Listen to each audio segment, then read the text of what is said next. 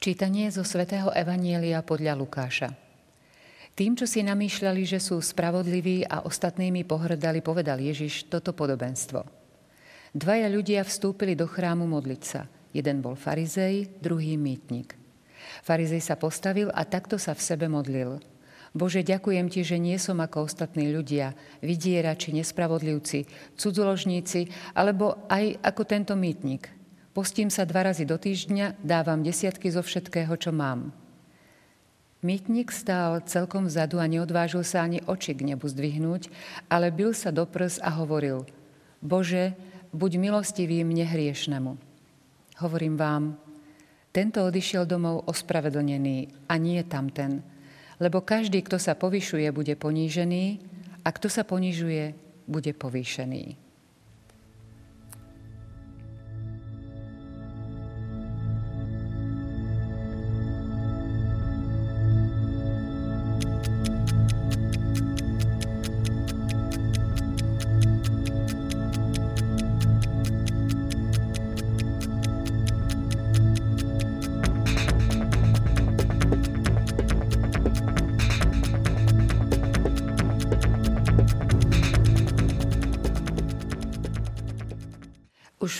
Predošlej časti sme hovorili o modlitbe, aký máme zaujať vnútorný postoj k modlitbe. O tom budeme hovoriť dnes s dôstojným pánom Petrom Zubkom. Vítajte. Ďakujem pekne. Najskôr by sme si mohli, kým sa dostaneme k modlitbe, by sme si mohli charakterizovať farizeja, mýtnika, ktorí boli v podobenstve. Kristus veľmi často rozprával v podobenstvách a rád používal príklady, pretože ich pochopili nielen jeho adresáti z izraelského prostredia, ale chápeme ich a rozumieme im aj my. A v dnešnom evaneliu použil dve postavy. Postavu farizeja a mýtnika. Tieto dve postavy reprezentovali dve skupiny v Izraeli. Farizej bola spoločenská skupina, ktorá stála veľmi vysoko, jednoducho veľmi reprezentatívna. Ľudia, ktorí o sebe rozprávali, že dodržiavajú zákon, dodržiavajú Tóru, plnia všetky príkazy, zákazy, odvádzajú desiatky. Jednoducho sú tí najspravodlivejší na tejto zemi, pretože sú to farizei. Mnoho razy Kristus, keď spomínal farizejov, tak vychváľoval, akí sú skvelí a dobrí. Majú mnoho zvykov, e, mnoho obyčají, umývajú si ruky, keď prídu z trhu. E, jednoducho tých príkazov bolo 365 a ešte viac zákazov, ktoré jednoducho oni plnili, lebo to bol farizej. Jednoducho obraz dokonalého človeka. Na druhej strane tu máme mýtnika, ako reprezentanta osobitnej spoločenskej skupiny, ktorá nebola ale z Božieho ustanovenia, nespomína sa nikde v starom zákone. Ide o ustanovizeň, ktorá pochádza z politického rozhodnutia. Izrael sa nachádzal v kristových časoch ako provincia pod rímskou ríšou, pod rímskou nadvládou a súčasťou tejto rímskej moci bolo aj vyberanie daní z provincií. Dane boli, sú a budú vždy vážna vec a tak to bolo aj vtedy. A mýtnik bol ten, ktorý tieto dane, tieto clá, tieto mýta vyberal, ale v izraelskej spoločnosti tí mýtnici sa nechali veľmi pohltiť e, tou možnosťou zbohatnúť práve na tomto mýte. Mnoho razy boli nespravodliví, mnoho razy žiadali viac, než mali dostať. A samozrejme ten nadbytok, ktorý vyžiadali, mnohorazí veľmi tvrdo a veľmi kruto, si nechávali pre seba. A preto boli mnohorazí bohatí, e, možno rovnako bohatí ako farizei, mohli si dovoliť tie isté veci, ale na druhej strane farizei a iní v Izraeli nimi opovrhovali. Na jednej strane preto, že to boli reprezentanti okupačnej moci, ale na druhej strane aj preto, lebo všeobecne sa o mýtníkoch vravelo, že sú hriešni, že kradnú, podvádzajú, oberajú ľudí, ochudobňujú ich, e, spôsobujú im sociálne zlo. Takže Kristus si vybral práve takýchto dvoch ľudí. Vzor spoločnosti a to, čo bolo považované za odpad. E, predstaviteľa náboženskej triedy a predstaviteľa politickej okupačnej moci. Medzi nimi existuje vzťah taký antagonistický, taký nevraživý, Práve títo dvaja ľudia, jeden i druhý, prichádzajú do chrámu na modlitbu. A Kristus na ich príklade vysvetľuje, ako sa treba modliť. Lebo i jeden sa v chráme modlí, i druhý.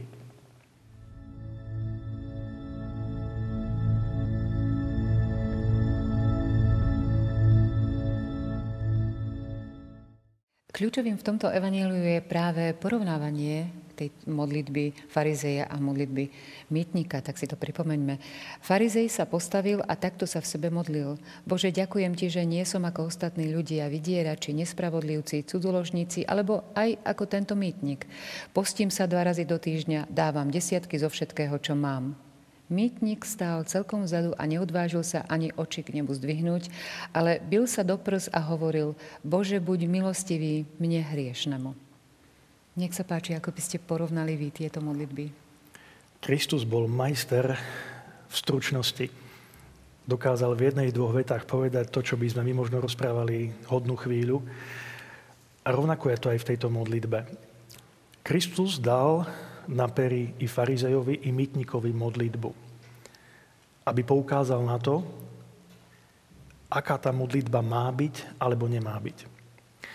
Najprv farizej, človek, ktorý bol spoločensky vyššie, bol spoločensky akceptovaný a Kristus rešpektuje túto tradíciu a preto rozpráva najprv o modlitbe farizeja. Čítame tu, že tento farizej stojí na rozdiel od mýtnika, ktorý stojí kde si celkom vzadu, zrejme farizej stojí oveľa bližšie k Bohu, oveľa viac vpredu a modlí sa v sebe takto. Je to modlitba nie prerieknutá slovami na vonok, ale modlitba, ktorá je prerieknutá vo vnútri, vo srdci, v mysli. Bože, ďakujem Ti. Mytník začína veľmi dobre. Aj to sa Kristovi páči. Kristus tu vlastne neodsudzuje modlitbu vôbec ju neka, e, nesmeje sa z nej. To ani nie je zmyslom tohoto, len upozorňuje na to, ako modlitba v prípade farizeja nemá vyzerať. Farizej sa porovnáva. Páne, ďakujem ti, že nie som ako ostatní. Bol si vedomý svojho spoločenského postavenia, svojho statusu, svojho, svojej výnimočnosti. Ani výnimočnosti, ktorá spočívala jednak z jeho farizejského postavenia, ale aj z toho, ako on krásne to farizejstvo žil. Nie som vydierač. Nie som zlý človek. Ja nie som nespravodlivý. Ja som spravodlivý. Ja urobím to, čo treba. Možno nie tak vo vzťahu k iným, ale vo vzťahu k sebe, pretože tu čítame, že dáva desiatky zo všetkého, čo má, postí sa. Jednoducho plní Mojžišov zákon. Plní to, čo mali Židia prikázané. Nebol cudzoložník, žil mravne, nehrešil, nebol neverný. Alebo, ako sa tu píše, nie som ako tento mýtnik. On toho človeka možno ani konkrétne nepoznal, ale vo všeobecnosti to povolanie bolo pohrdané, alebo možno aj poznal, keď vraví tento mýtnik. Možno s ním mala nejakú skúsenosť, možno čo si počul, videl, vedel, zvedel. A potom ešte dodáva, postím sa dva razy do týždňa. To je tiež pozoruhodné, pretože v Možišovom zákone čítame o tom, koľko a ako sa mali Židia postiť. E, existujú mnohé výklady ku Tóre, ktoré hovoria čosi iné, sprísňujú, zjemňujú tieto príkazy. A ak to zhodnotíme z hľadiska tejto farizejskej praxe, on bol na seba skutočne prísny, lebo dvakrát do týždňa toľko to až sa postiť nemuseli. Dávam desiatky zo všetkého. Ďalšia vec. Desiatok bol z Božieho ustanovenia a on si všetky tieto povinnosti plnil. A tie desiatky boli z rôznych vecí. Jednoducho bol dobrý. Ale o ničom inom táto modlitba nie je. Pane, som pekný, som krásny, som farizej. Jednoducho ideál. A na druhej strane tu máme mýtnika. Človeka, ktorý nevyzeral tak dobre, kým farizea by sme si vedeli predstaviť nejak dobre oblečeného, s dobrou viazankou, e, s dobrým oblekom, s naleštenými topánkami, tak ten mýtnik nevyzeral tak dobre, aj keď určite bol zámožný, ale čítame, si, čítame v Evangeliu, že bol si vedomý svojho, svojej hriešnosti. Určite zaregistroval, že ľudia sa na takého mýtnika hľadia krivo, predovšetkým tí ortodoxní, že, že, že jednak je reprezentantom okupácie, že je reprezentantom hriešnosti. A on si toho je vedomý a preto možno stojí úplne vzadu, niekde pod stenou, blízko vchodovej brány a čítame, nezdvihne oči. Bojí sa Bohu pozrieť do tváre. Bojí sa pozrieť tým smerom. Stojí rovnako ako stojí farizej, lebo toto bol základný postoj v modlitbe, lebo takto to vyžadoval predpis, ale bojí sa Bohu, ktorý je oproti nemu pozrieť do tváre. Má sklopený zrak. Je mimoriadne pokorný. Neodva... Kristus dodáva, neodvážil sa ani oči k nebu zdvihnúť, kým farizej to zrejme robil. Ale čítame, byl sa do prs a povedal veľmi stručnú vetu. Bože, buď milostivý mne hriešnemu. Nič viac. Nechválil, neďakoval, ale upremoval na to, že Bože, nie som hoden. Odpust mi. Ak by sme sa podrobnejšie zamysleli nad týmito dvoma modlitbami, tak tu vidíme dva svety.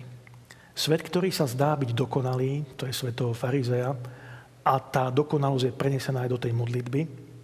A na druhej strane svet, ktorý je nedokonalý, dokonca hriešný, zlý, je za taký považovaný. A zrejme aj taký v skutočnosti bol ten svet mýtnikov. Ale tento mýtnik sa nenechal strnúť týmto svetom. Bol si vedomý, že je kde si možno na dne spoločnosti, ale nechcel tam ostať. On sa z toho chcel vymaniť, chcel sa z tohoto dostať. Bol si toho vedomý a iné východisko, ako poprosiť Boha o to, aby aby mu odpustil, nevidel. Nedokázal mu pomôcť ani farizej, ani nikto iný z izraelskej spoločnosti, pretože e, títo mýtnikmi pohrdali a tak mu neostávalo nič iné, len sa obrátiť k Bohu. Lebo medzi ľuďmi pochopenia nebolo. Ostatní mýtnici tiež určite pre neho nemali pochopenie, pretože si zamilovali možno to zlo, v ktorom žili. A tak mýtnikovi ostáva len Boh. Je pozoruhodné, že mýtnik, aj keď preriekol veľmi kratučkú modlitbu, tá modlitba má veľmi veľa častí. Je tu pokora. Je tu sklopený zrak. Je tu bytie sa v prsia. Je tu prozba o milosť. Jednoducho štyri veci, a ak by sme si zobrali číslo 4 z biblického hľadiska, je číslo tiež istej dokonalosti alebo plnosti. Máme 4 ročné obdobie, máme 4 evanília, máme 4 svetové strany aj tento mýtnik robí štyri veci. Štyri veci, ktoré ho vedú k dokonalosti. K tomu, že Boh pochváli jeho modlitbu. Kým farizej ako elita nie je dobrý, mýtnik ako istý druh spodiny je v tej chvíli pred Bohom lepší. Ak si porovnáme obsah a postoj farizeja a mýtnika v modlitbe, tak prídeme k jednému závažnému uzáveru. Farizej sa porovnáva. Porovnáva sa s ostatnými. Nie som taký, alebo som lepší než tí ostatní. Čiže jeho zbožnosť je relatívna. Ak je niekto zlý a ja som o trošičku lepší, tak som dobrý. Ak niekto, ja neviem, dá jednu mincu a ja dám dve, tak som dobrý. Ale keby niekto dal 10, ja dám 11, lebo ja som farizej a teda som dobrý. Jeho zbožnosť je takáto relatívna. Porovnáva sa s inými. A on musí byť o chlpik lepší. Stačí jeden chlpik trošičku. To je farizej. Toto oni vedeli dobre. Raz povedal Kristus, že farizejské hroby sú krásne, sú obielené, ale znútra sú plné špiny. Jednoducho Farizei vedeli, ako urobiť niečo krásne, pekné, dokonalé, aby to bolo o čosi lepšie než tí ostatní. Ale mýtniková zbožnosť nie je takáto relatívna. On sa neporovnáva s tým alebo s oným človekom. On si bol vedomý svojej hriešnosti. Jeho zbožnosť je absolútna. Stojí na jednej absolútnej hodnote, ktorou je Boh. Kým farizej sa porovnáva s ľuďmi, ktorí môžu byť lepší, horší, ale on vždy bol len o čosi lepší. Mýtnik sa porovnáva s Bohom. S najabsolútnejšou hodnotou, aká existuje.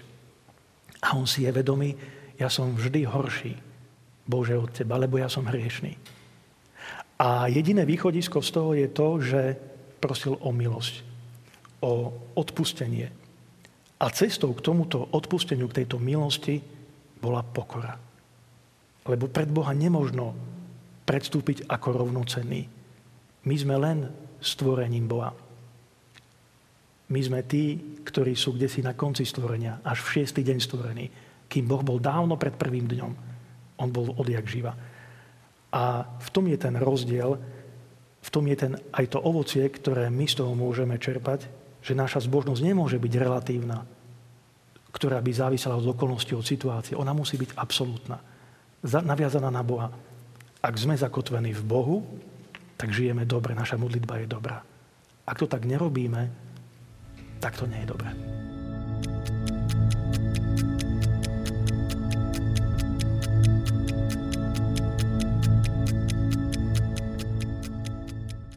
Bože, buď milostivý mne hriešnemu, hovorím vám. Tento odišiel domov ospravedlnený a nie tamten, lebo každý, kto sa povyšuje, bude ponížený a kto sa ponižuje, bude povýšený. Už ste naznačili ten uh, zmysel pokory. Kristus to rozpráva ako Boh, ako sudca. Po všetkom predstavil príbeh tých dvoch mužov a hovorí ako Boh. Hovorím vám, Kristus bol v tomto iný od svojich predchodcov, prorokov, od iných, ktorí sa robili mesiášmi. Tá jeho pravovernosť spočívala v tom, že mnoho razy sa prejavoval ako Božia autorita. Na základe toho mohli poslucháči vidieť v Kristovi skutočne Božieho syna. Keď povedal, áno, vašim predkom bolo povedané, ale ja vám hovorím. A tu Kristus vraví ako Boh. Hovorím vám, tento odišiel ospravedlnený. Nie tam ten. A v tom my máme morálnu a neviem akú istotu, že pokora je ten správny postoj v modlitbe, aký by mal človek zaujať. Vlastne na základe tohto príbehu z Biblie vidíme, že modlitba je zrkadlom pravdy. To, človek, čo človek rozpráva v modlitbe, je cestou k tomu, aby sme poznali aký sme. Lenže my máme jeden problém. Tak ako napísal Pavol v jednom zo svojich listov. O čo sa vlastne máme modliť? My nevieme, o čo sa máme modliť. Možno aj toto je niekedy náš problém. Čo Bohu povedať v modlitbe? A potom možno tá modlitba vyzerá práve tak nezmysluplne, ako v prípade farizea. Rozprávame o všetkom peknom, krásnom, ale rozprávame o sebe, že sa pred Bohom chválime. Modlíme sa k sebe, Chceme ostať takí, akí sme boli doteraz. Mýtnik, ten sa modlí dobre. Ten sa modlí pokorne. Ale teraz spýtajme sa, prečo sa vlastne takto modlí. Prečo môže pred Bohom zaujať ten správny postoj? Preto, lebo je hriešný. Lebo si uvedomuje svoju hriešnosť, kým farizej nie. Kedy si my uvedomujeme, že sme pred Bohom slabí, že sme pred Bohom hriešní? A tu prídeme k veľkému tajomstvu, o ktorom čítame i v písme a máme s ním skúsenosť i my, i všetci pred nami, všetci kresťania. Tým tajomstvom je kríž. Tým tajomstvom je zlo, neprávo sveta, nespravodlivosť, skúška. Mnoho razy my prechádzame skúškami, jednoduchšími, ťažšími. Prídu v živote.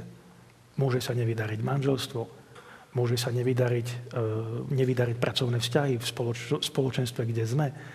Môžeme naraziť na, na e, predavačku, ktorá nemá svoj deň, alebo na úradníka, ktorý je dôležitejší než celý svet. Problém s deťmi.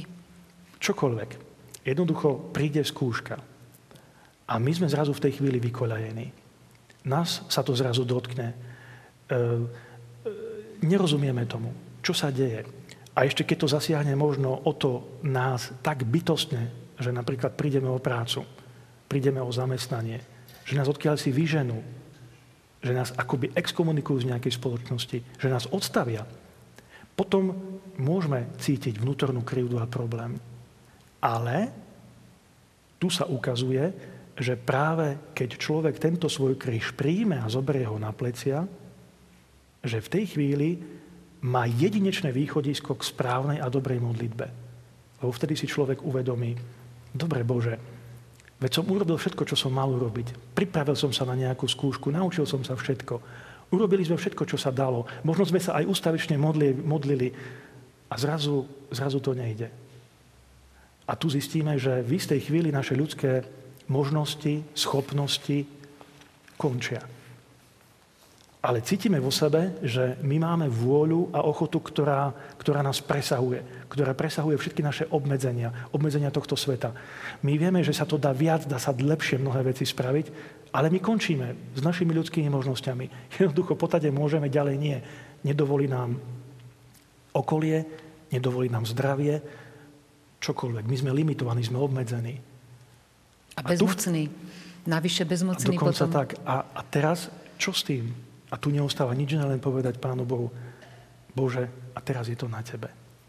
Mne to strašne pripomína príbeh, e, ktorý je napísaný v Evangeliu, keď Kristus sa chystal e, splniť svoje poslanie na tomto svete a prišiel do Gecemánskej zárade s tromi vyvolenými apoštolmi. A my poznáme ten príbeh tak, že tri razy ich našiel spať a tri razy im vyčítal, či ste nevedeli so mnou bdieť a prosiť. Akurát Matúš má vo svojom evaneliu napísané, že keď prišiel tretíkrát, tak Kristus ako keby pochopil tú ľudskú nedokonalosť a vtedy povedal, spíte a odpočívajte. Jednoducho, v istej chvíli my ako ľudia končíme. Nedokážeme, nie sme schopní. A keby nás aj Pán Boh vyzýval, my to nedokážeme z rôznych dôvodov. Ale v tej chvíli vedzme, že Pán Boh nás berie na svoje plecia, na svoje ramená, berie náš kríž a nesie ho. Lebo nás povolal, a nepovolal nás preto, aby sme sa utrápili, ale práve naopak. V tej chvíli sa ten kríž stáva Kristovým krížom, on ho berie na plecia. Poďte ku mne všetci, ktorí ste preťažené, ja vás posilním. Tak vraví Kristus. A podobne je to aj tu. Tento mýtnik si je vedomý toho, že ja neviem, pane, jak ďalej, neviem, čo s tým. A preto je pokorný a prosí. A toto sa Bohu páči. Vidíš? Aký očistujúci je kríž. Aký je krásny. Ale len keď ho kresťan príjme, keď ho príjme ako očistenie sa od seba samého, od svojich predstav, od svojich túžob, tak vtedy Boh nás vyslyší. Vtedy nám Boh odpustí, nám pomôže a urobí možno oveľa, oveľa viac, než sme čakali a než by sme urobili ako ľudia ponížený, povýšený, ako vy si vysvetľujete tento kontext. Kto sa povyšuje, bude ponížený a kto sa ponižuje, bude povýšený. Toto je väčšiná téma, ktorá je či v starom, či v novom zákone. My čítame aj o Pane Márii, ktorá sa modlila v Magnifikate, že Boh povýšuje ponížených. Mocnárov zosadil z trónov a povýšil ponížených, hladných nakrmil dobrotami. Podobne čítame aj v starom zákone o tom, že Boh sa pyšným protiví. On ponížuje týchto pyšných a naopak tých ponížených, zabudnutých, dokonca pohánov jednoduchých, vyberá a vyťahuje na svetlo sveta. I Kristus bol takýto ponížený istým spôsobom, lebo sa narodil kde si v stodole, ale na druhej strane Boh ho povýšil na kríž, ktorý sa zdá byť nezmyselný, ale Boh cez ten kríž prekročil do, do do metafyzičná, spasil tento svet každého jedného človeka, nech by sme chceli alebo nechceli. A tak tí, ktorí boli ponížení, ktorí boli opovrhovaní, sú zrazu prvými, lebo sa podobajú Kristovi. Tento mýtnik, ktorý bol posledný, je zrazu prvý. Predstavte si tú revolúciu, keď toto podobenstvo počúvali Ježišovi poslucháči. Farizej nie? Kristus ho vlastne ani nespochybnil, ale vychválil toho, ktorým oni ho poverhovali. A toto urobí aj s nami. Ďakujeme, otec Peter, aj za povzbudenie, aj za vysvetlenie opäť tohto evanília o modlitbe. Um, ako by ste jednou vetou, akú prozbu, aby ste aj názorne nám ukázali, aj pre našich televíznych divákov, prozbu, modlitbu. Celé tajomstvo možno spočíva v tom, že neprotivme sa ani tým zlým chvíľam, ktoré prídu v našom živote, ale nájdeme v nich Božiu vôľu. Tu človek sa pokorí pred sebou, nebude uznávať svoje dobroty, ale práve naopak sklopí pred Bohom zrak a povie, Bože, ja som hriešný, ja som slabý, Ty konaj cez mňa. A vtedy Boh bude konať cez naše ruky, cez naše ústa, cez náš život. Ďakujem ešte raz. Nie za čo. Vážení televízni diváci, a s touto modlitbou sa lúčime aj s vami a tešíme sa opäť na stretnutie. Dovidenia.